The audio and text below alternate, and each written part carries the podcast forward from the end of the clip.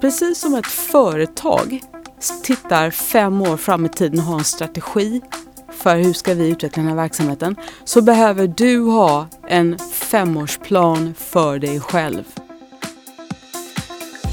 Hej och välkommen till ännu ett avsnitt av podden Framtidens färdigheter. Futurions podd om vad vi behöver veta, lära och kunna inför framtidens arbetsliv. Jag som leder podden heter Ann-Therese Enarsson och jag jobbar just på Futurion. Idag ska vi blicka framåt. Vi ska få träffa en futurist och varumärkesspecialist skulle jag vilja säga. Och jag har bjudit in ingen mindre än Jacqueline Kottbauer. Hej! Tack så jättemycket för att jag fick komma. Det jag är mest imponerad av dig är du, liksom, du iakttar varumärken, beteenden, ja men de mänskliga beteenden och normförskjutningar på många, inom många branscher. Mm. Därför är det särskilt eh, kul idag att vi ska prata om vad du ser vad gäller liksom, yrkesliv och privatliv. Det här nya maktskiftet vi är inne i nu med det ökade användningen av hybridarbetssättet. Ja, alltså vi befinner oss mitt uppe i ett krig som pågår. Och det är kriget mellan arbetstagare och arbetsgivare som sker Idag i vårt eh, genommedialiserade landskap med sociala medier och där vi delar med oss så mycket av vardagen så, så sker ju det här inför öppen ridå. Så att alla sitter ju och ser lite grann 1-0, 0-1, 1-1. Vem är det egentligen som leder i den här matchen? Så att eh, det ska bli jättespännande eh, att dela med sig lite reflektioner om det här eh, fenomenet och vad tror jag liksom på tre till fem års sikt? Hur kommer saker och ting att se ut? Och hur kommer det påverka resten av arbetsmarknaden? För det är ju inte bara liksom arbetar man hemma eller arbetar man på kontoret eller någon mix och alla de här nya yrkena och kanske också många yngre bolag som erbjuder remote work. Man kan arbeta på distans från början till slut och aldrig behöver egentligen eh, visa upp sig på kontoret. Men det gör ju också att det finns ju yrken som kommer bli mindre attraktiva och andra kommer bli mer attraktiva. Kan du utveckla, vilka, vilka yrken skulle det vara då menar du, som skulle, som, som skulle vara liksom lite förlorarna då i det här hybridarbetssättet nu då? Som, som... Så fort en människa får barn, familj och på något sätt ett liv utanför jobbet som betyder mycket, som tar tid, kraft och som kräver närvaro så blir flexibilitet ett värde som man månar om. Och nu har vi tack vare pandemin så har vi fått så mycket flexibilitet att eh, det börjar liksom bli någon slags eh, eh, standard. Man vill liksom inte bli av med den här livsförhöjningen som alla liksom har fått.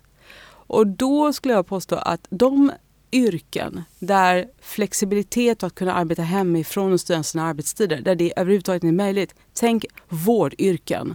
Du är läkare, du är, du är tandläkare, eh, du är dagisfröken. Det finns ju mängder av yrken som kräver att man gör någonting rent konkret med en människa. Man har ett möte men man kanske också ska genomföra någon typ av interaktion eller någon typ av ingrepp i en människa.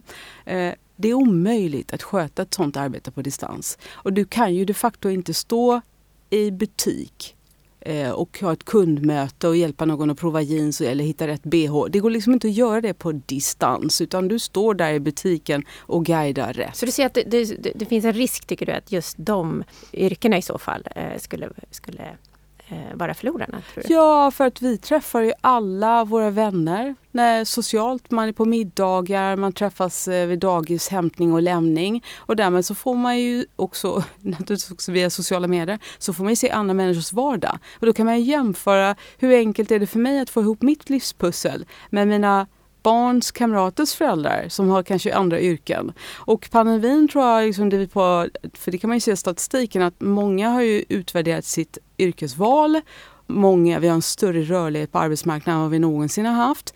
Eh, svenska LinkedIn släppte ju en, eh, en mätning här i februari som visade att 61 procent av arbetstagarna kan tänka sig att byta jobb just nu om de får ett annat erbjudande som tycker är mer intressant.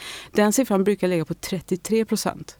Det är alltså dubbelt så många i samhället just nu som kan tänka sig att byta jobb. Och det är klart att de här mer större förändringarna som till exempel har mycket mer flexibel livssituation tack vare att man kan arbeta hemma eller kanske helt och hållet arbeta på distans. Det är klart att det påverkar människors grundläggande funderingar kring hur ska jag få ihop mitt liv och därmed vilket yrke vilken bransch passar mig bäst. Kan det, kan det vara som, jag vänder på det lite grann och säger att det kanske faktiskt kan det vara så att de kan också bli vinnarna? Jag tänker så här att är, om flexibilitet är kärnan men också att må bra och få livspussel och det betyder ju olika saker för olika individer. För vad vi också har sett menar jag är ju att, att många har ju faktiskt velat ta sig till en arbetsplats för alla har inte, har inte så att säga möjlighet eller viljan att det var stört omöjligt för några att utöva sina, sina yrken hemifrån. Men också det här att det finns en tydlighet i att åka till att befinna sig på en arbetsplats. Man vet när arbetsdagen är slut. Vilket är för många tjänstemän ett problem, har varit kanske ett av de största problemen nu under, under distansarbetet. Man slutar, man går aldrig hem från jobbet. Så att kan de, bli, de slags jobben bli attraktiva just därför tänker jag. Och där eh, naturligtvis också kan öppnas upp en möjlighet att just kunna lägga sina egna scheman kanske i större utsträckning, att där finna en flexibilitet. Vad tror du om det? Jag tror liksom det här med flextid, att man kan börja och sluta på jobbet eh, mycket mer anpassat e enligt eget alltså, schema. Flextid, mm. det har ju funnits ett tag och det kommer väl snarare utökas. Man kan väl nästan säga att om flextid var när kommer du på morgonen och när går du på eftermiddagen? Det har ju funnits för rätt många, inte minst inom kontorsarbete och där man kanske inte, man arbetar inte på skift, man har inte jour, ingen tomt. Nästan så skulle man kunna kalla den här hybridarbetsplatsen med två dagar hemma och tre på kontoret eller tre dagar på kontoret, två dagar hemma. Att det är nästan som en förlängning av den här flex tiden som fanns tidigare. Men det är intressant nog, jag hade ett samtal med en chef igår som sa Jo men jag är ju, alltså, jag, jag trivs ju det här med att gå runt bland mina medarbetare och någonstans få människor att känna sig sedda. Men också liksom, det finns ett energiutbyte, det finns den här kreativiteten, de här små stunderna. Hela den kvaliteten, den sociala livskvaliteten av att man älskar sin arbetsplats, man älskar de här människorna och det är liksom en gemenskap. Att man har gått miste om den under den här pandemin. Och det var så intressant att höra en reflektion från vederbörande som sa jag kan ju bli besviken när jag säger att jag har medarbetare som egentligen de planerar var de ska arbeta någonstans efter sina privata behov. Alltså privatlivets schema med hämtningar och lämningar och sport och fritid och vad som händer i familjen. Det är det som styr vilka dagar man är på jobbet och hur mycket man är på jobbet eller hur lite. Och hon sa den, att bli så nedprioriterad när vi har haft en fantastisk stämning här på jobbet. Det verkligen känns rent känslomässigt för att jag som chef kanske inte alltid kan kompensera för att hela liksom det mänskliga beteendet i samhället har ju förändrats någonstans. Och då kan man gå alla chefsutbildningar och hur man ska lära sig att leda på distans eh, som helst och verkligen anstränga sig och vilja det, det bästa och det mesta i det avseendet. Det är fortfarande inte så att du kan kompensera för att vi har ett förändrat mänskligt beteende. Nej. Eh, du berättade här med att, att LinkedIn-undersökningen eh, som visade det finns en större liksom, silly season just nu. Att många, och det beror mycket på att många kan tänka sig att byta arbetsplats och, och så för att man har, man, eh, man har fått eh, tid att reflektera, fundera på vad man vill jobba med och vad som också känns eh, meningsfullt att arbeta med kanske. Det delvis om flexibiliteten naturligtvis men också meningsfullheten kanske. Vad, vad tänker du kring det där? När det, vi ser ju i USA också the great resignation vilket vi kanske inte riktigt fullt ut ser i Sverige då. Har du resonerat och tänkt kring det någonting? Absolut, för det tror jag att om man skannar så ser man både att man utvärderar, vill jag vara anställd, vill jag vara konsult, eh, ska jag försöka våga starta eget? Kan jag göra det vid sidan av? Och jag tror bara det faktum att man har en en fullständigt välfungerande arbetsplats på hemmaplan, den sänker ju tröskeln för att starta eget. Och att man kanske kan göra det lite grann vid sidan av i en mindre omfattning och börja känna efter, är det kul? Vad vill jag göra? Och idag så måste man också säga att tack vare den ökade digitaliseringen i samhället så finns det ju många fler möjligheter att faktiskt starta en verksamhet om det är någon form av e-handel eller om man vill ta sig an olika typer av konsultuppdrag. Det finns mängder av sajter som förmedlar konsultuppdrag. Det finns mängder, och då menar jag verkligen mängder av utbildningsmaterial som är helt kostnadsfritt, inte minst på Youtube. Om du vill starta nästan vilken typ av eh, eget företag eller eg, eh, ditt egna varumärke oavsett om du ska sälja tjänster, om du ska köpa, sälja kaffemuggar eller om du ska driva upp en kennel. Man kan lära sig nästan allting gratis på Youtube och det finns också idag en väldigt, väldigt låg kostnadströskel vad gäller att skapa sig den infrastrukturen. Hej, jag har satt upp en webbshop. Hej, jag har liksom en kassa så jag kan ta betalt. Jag kan sätta upp en liten hemsida, jag kan börja göra marknadsföring i sociala medier. Så att överhuvudtaget att våga testa och pröva andra yrkesval än det man kanske någonstans startar sin karriär med. Tröskeln för det är mycket lägre idag, både kostnadsmässigt men även kunskapen som man behöver förvärva är mycket mer tillgänglig. Så att jag ser mängder av exempel på det bara i min bekantskapskrets. Så definitivt, det är klart, det mm. äger rum. Så den här kampen eller kriget som du inledningsvis beskrev, det handlar om att liksom attrahera den arbetskraft man behöver. Vi har en stor arbetskraftsbrist liksom globalt. Man tävlar liksom om den, den, eh, den eh, kunskap, en kvalificerad kunskapsarbetare. Men vad, vad, behöver man som arbetsgivare då liksom eh, erbjuda för att man ska i så fall stanna kvar i, på en arbetsplats? Jag tror att man ska lägga till en dimension när man säger att nu är det arbetstagarens marknad och att vi har en stor brist på arbetstagare och att man kan välja och vraka där ute bland jobben. För att om man också skannar eh, platsannonser så ser man ju att the great resignation och att så många människor eh, bestämde sig för att ja, men det är dags för nu har jag varit lite, lite inlåst här under pandemin. Jag, eh, jag vill se mig om. Eh, när man tittar på platsannonser så kan man ju se att företagen har ju också passat på att under pandemin men också nu när man rekryterar ny personal, för att man måste rekrytera ny personal för det är så många som förlorar personal, så passar man ju på att uppgradera sin organisation. Och tittar man då på de kompetenskrav som finns så återspeglar de ju också att digitaliseringen har ökat i samhället under pandemin. Mm. Och att den förväntas öka. Jag kan se det väldigt mycket, inte minst inom kommunikation, försäljning, rekrytering, några av de här stora yrkesgrupperna som finns. Alla företag har någon form av HR-avdelning. Alla företag har någon form av marknadsföring, försäljningsavdelning. Så man kan se väldigt stora yrkesgrupper i samhället som uppverkas av att du kommer behöva kunna väldigt mycket mer, egentligen behärska digitala arbetssätt och som jag kan säga kanske det mest intressanta. Min spaning är att 80-90% av alla platsannonser letar efter personal som har två till fem års yrkeserfarenhet och resterande till, mm, eh, pratar om max 10 års yrkeserfarenhet.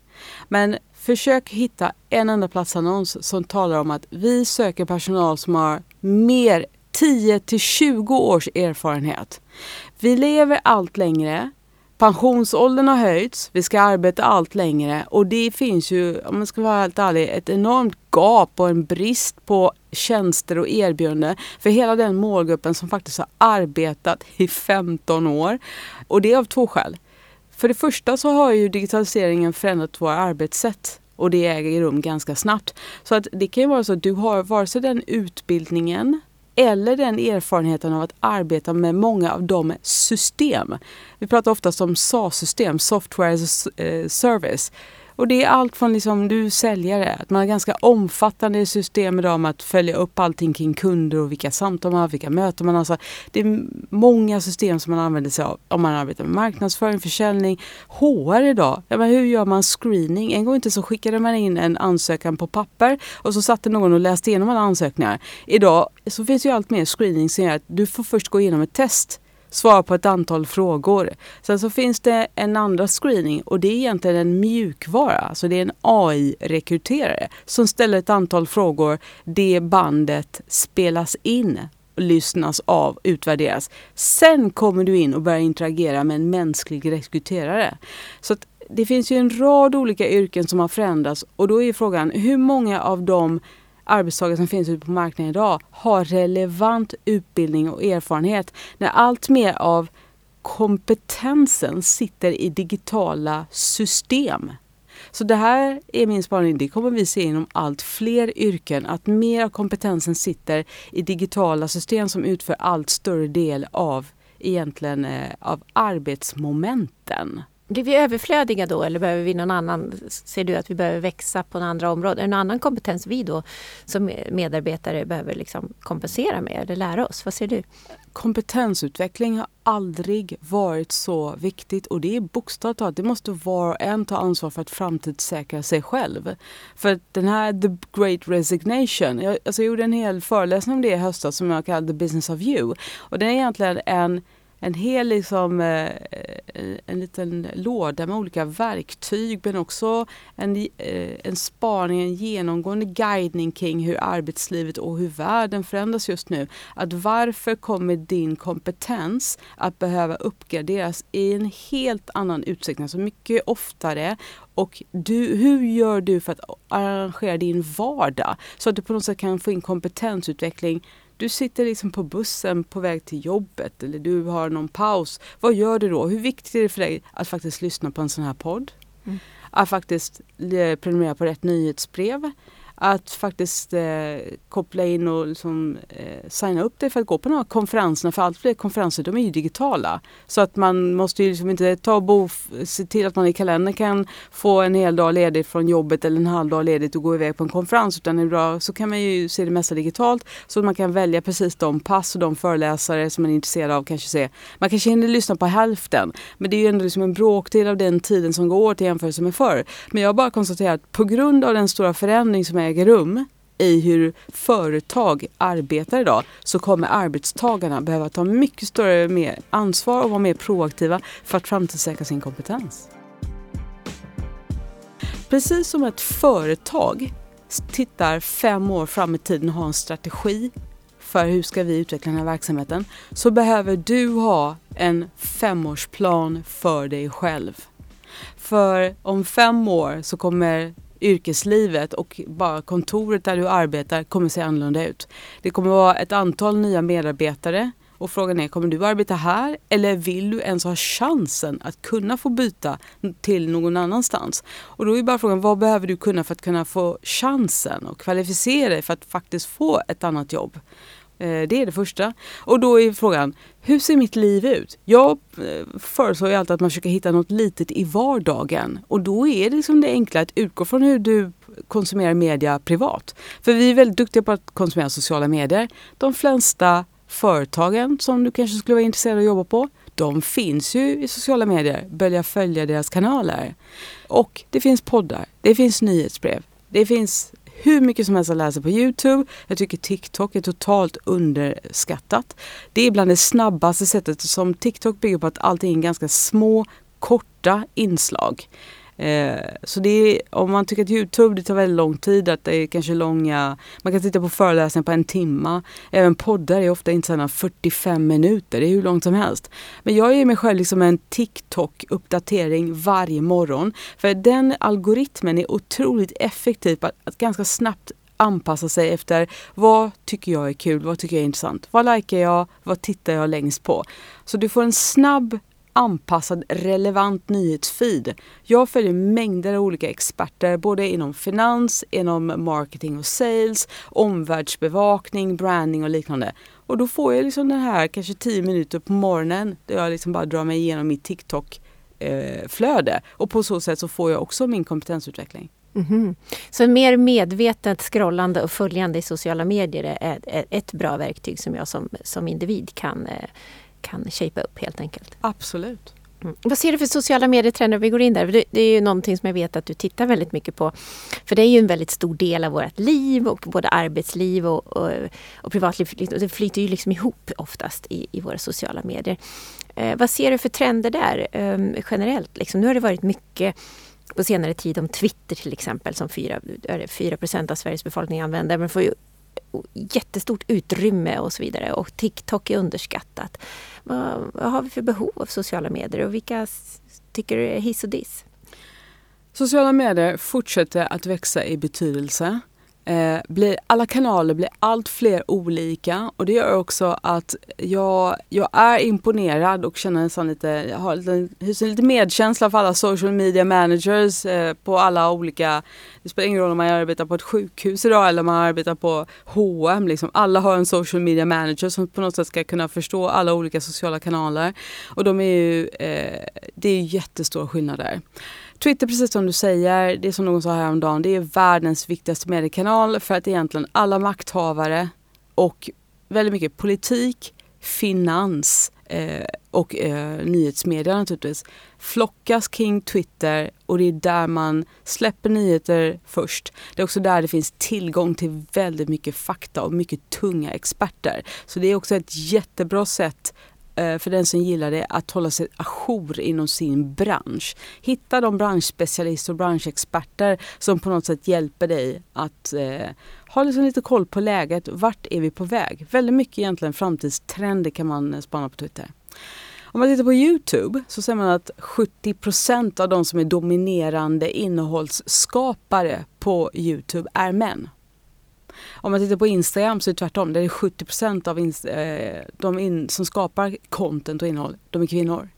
Så det är två helt olika karaktärer på de, eh, de två kanalerna. Och det betyder också att vem tillbringar mest tid på Instagram? Kvinnor. Vem tillbringar mest tid på Youtube? Män. Så vi får som en könssegregering liksom i, i, i kunskapsinhämtandet också förstås. Absolut och vilken typ av eh, format vilket naturligtvis är jättespännande. Right? Och jag kan tänka att gaming är mest populärt också bland killar. Och Youtube är mer det rörliga formatet så det är ganska logiskt att det hänger liksom närmare ihop. Medan tjejer av tradition en gång i tiden, vi var modetidningar, mattidningar och heminredningstidningar och så kom Instagram och egentligen var, det var ju liksom livsstilstidningen men online i så här litet format på mobilen. Som man, och det är fortfarande liksom väldigt mycket fina bilder. Right? Det jag tycker är det mest intressanta med TikTok är att det helt och hållet förändrar hur man skapar media. Och det beror på att TikTok har eh, egentligen kombinerat två eh, faktorer som är väldigt viktiga för hur man rent kreativt skapar innehåll. Och det är musik, men det är också att man använder väldigt mycket av, eh, kan man säga, eh, eh, ungefär som när vi tittar på tv-serier, att man har någon som har en väldigt rolig replik. Någon säger något roligt. På TikTok så kan man säga att de flesta innehåll, innehållen och inläggen som går riktigt bra, de har dels musik i bakgrunden, men inte sällan har de antingen musik i bakgrunden eller så har de en rolig replik från en tv-serie. Eh, eller ett annat TikTok-inlägg eller något som någon har gjort på Instagram. Och där jag kan använda en annan människas replik, inte sällan en kändis replik eller en rolig tv-serie eller filmkaraktärs eh, replik. Och så tar jag egentligen bara och skapar min scen. Jag kan se det hur ofta som helst och det är komiker, det är Kardashians och liknande. Och det man kan säga, det kommer någon trendande ett jättebra exempel. För bara någon, eh, någon vecka sedan eller två så lanserades nya Kardashian-såpan. Och då gick eh, Kim Kardashian som är den mest framgångsrika yrkes, äh, entreprenören och yrkeskvinnan i den äh, familjen. Hon gick ut och sa att äh, nej men jag förstår inte, det är ju ingen som vill jobba nu för tiden. Folk måste kavla upp armarna och liksom helt enkelt jobba och ge järnet. Och det var liksom ungefär som någon slags eh, budskap om att kvinnor är lata och sitter, sitter liksom på händerna och gör ingenting om dagarna och egentligen bara sminkar sig och eh, har, har det skönt. I have the best advice for women in business. Get your fucking ass up and work. It seems like nobody wants to work these days. Fick gå ut och be om ursäkt vad jag förstod. Exakt, eller hur? För det finns ju naturligtvis, alla jobbar hårt oavsett hur man har det. Men man kunde ju se liksom hela den här vågen som kom på TikTok och det var ju liksom miljontals med personer som bara tog precis hennes prata. Så man hör henne säga det här i bakgrunden.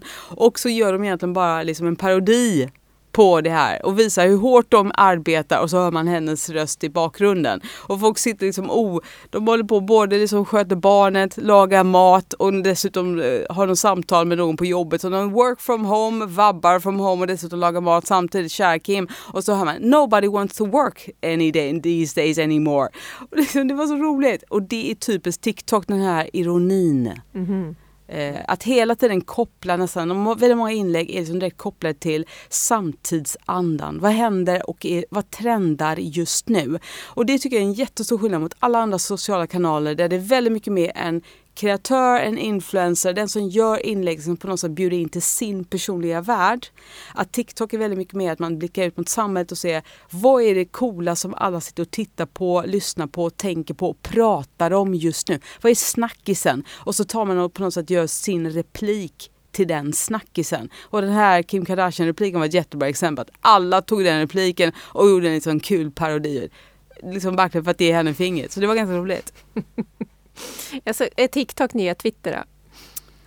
Ja, alltså Twitter, Twitter har ju aldrig blivit den här äh, allmänt breda folkliga sociala eh, kanalen och det är för att svårighetsgraden, man tänker inte på det, men att verkligen vara kärnfull på bara 140 tecken. Även om man nu kan säga att det, det finns ju liksom, man har fått ett lite längre utrymme. Men då kan man också konstatera att det finns ingenstans där du har en större andel människor, så jag tror det är rimligt att anta, har en ganska hög intelligens. Och där man har liksom hela den kulturen som finns på Twitter där människor kritiserar varandra på ett liksom helt hänsynslöst sätt. Om man inte är tillräckligt smart, om man inte var tillräckligt insiktsfull. Alltså man får stenhård kritik.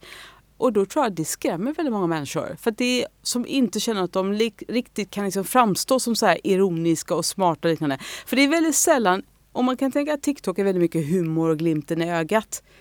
Twitter är på allvar. Här är det liksom maktens boningar. Det är Twitter. Har inte eliten alltid jobbat på det sättet? Exakt. Och det är ju, jag tycker du fångar det perfekt där. Twitter är ett elitmedium medan TikTok är det, är det folkliga, goa, glada där alla kan vara lite kula. Och dessutom så får man ju väldigt, väldigt bra organisk räckvidd i TikTok som det heter. Så vem som helst har ju chansen att få ett, eh, kunna posta ett inlägg som får 200 000 tittare, 500 000 tittare. Och bara den möjligheten liksom bli stjärna över en natt. Bara för att man på något sätt fick ett inlägg som blev viralt på TikTok. Det finns ju ingen annan social kanal som erbjuder den möjligheten idag. Och därför så är ju fortfarande TikTok är lite grann som Hollywood-drömmen. Att man vill bli upptäckt. Mm. Och så är det tillgängligt för vem som helst. För det är ganska enkelt att göra TikTok-inlägg. Det är enkelt att växa. Så man får liksom en psykologisk förstärkning av att ja, men jag finns, jag duger, jag är också lite rolig jag får liksom lite människor som tittar på mig, lyssnar på mig och tycker att jag,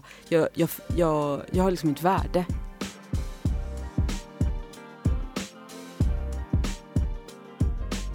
Ja men med det här Jackie, ska vi ta och runda av? Ja, nu har vi ju löst alla världsproblemen och liksom siat om framtiden så nu är väl alla glada och nöjda. Ja, tack snälla Jackie för att du kom hit till mig idag. Tack så jättemycket. Hej!